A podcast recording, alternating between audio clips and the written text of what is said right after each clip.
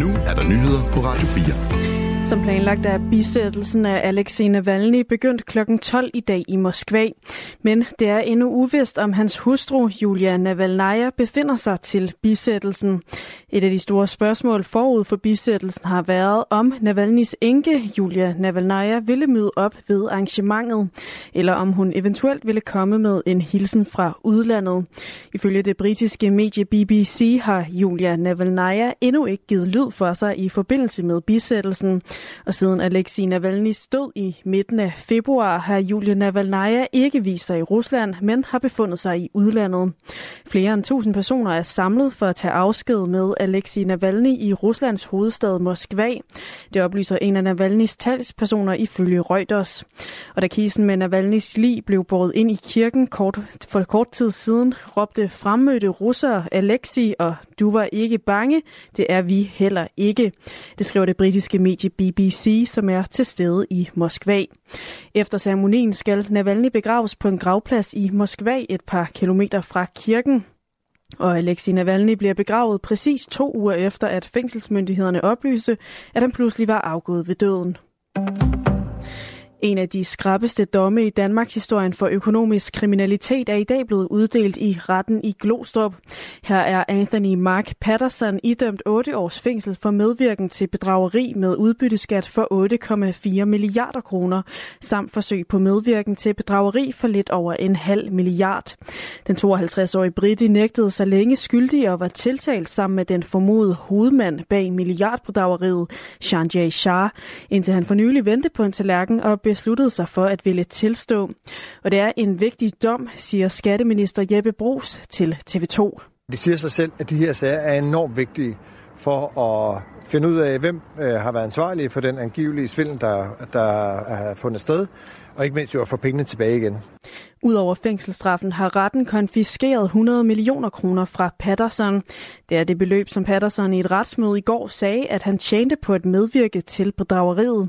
Ifølge skatteminister Jeppe Brugs tager det både lang tid og er dyrt for den danske stat at føre sagerne. Men det giver mulighed for at få noget af det høje pengebeløb tilbage, siger Jeppe Brugs til TV2. Vi gør det også, øh, fordi vi så også skal have pengene tilbage igen. Og estimatet er altså, at vi vil kunne få et sted mellem 8,5 og 9,5 milliarder tilbage til statskassen. Så bruger vi også mange penge på at køre de her sager, øh, og derfor er det vigtigt. Retssagen mod Jean Shah forventes at begynde den 11. marts.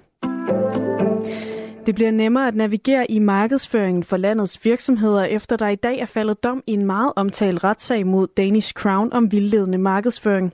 Det vurderer Kim Havgren, der er vicedirektør i Dansk Industri, der var inde i sagen på Danish Crowns side. Og der statuerer landsretten ret tydeligt, at, at kan man har man dokumentation på de gode ting, man gør, så må du godt gå ud og lave øh, grøn markedsføring, og det er super vigtigt.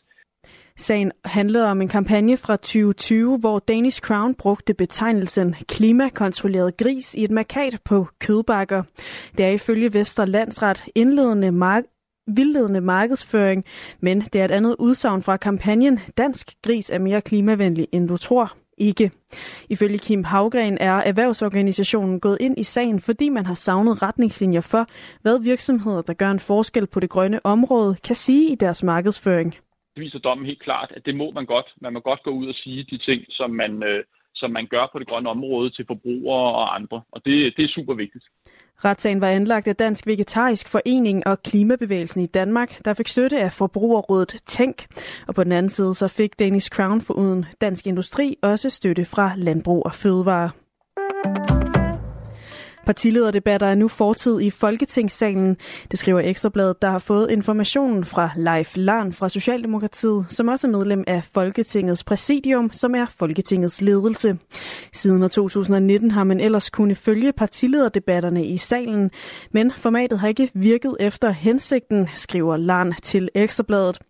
Det har været sådan, at hver partileder havde tre minutter til at tale om, hvad de nu engang ville, efterfulgt af bemærkninger fra de andre partiledere det blev indført, øh, da det blev indført, var det Pia Kærsgaard fra Dansk Folkeparti, der var formand for Folketinget, og hun håbede, at det kunne højne politikernes lave troværdighed.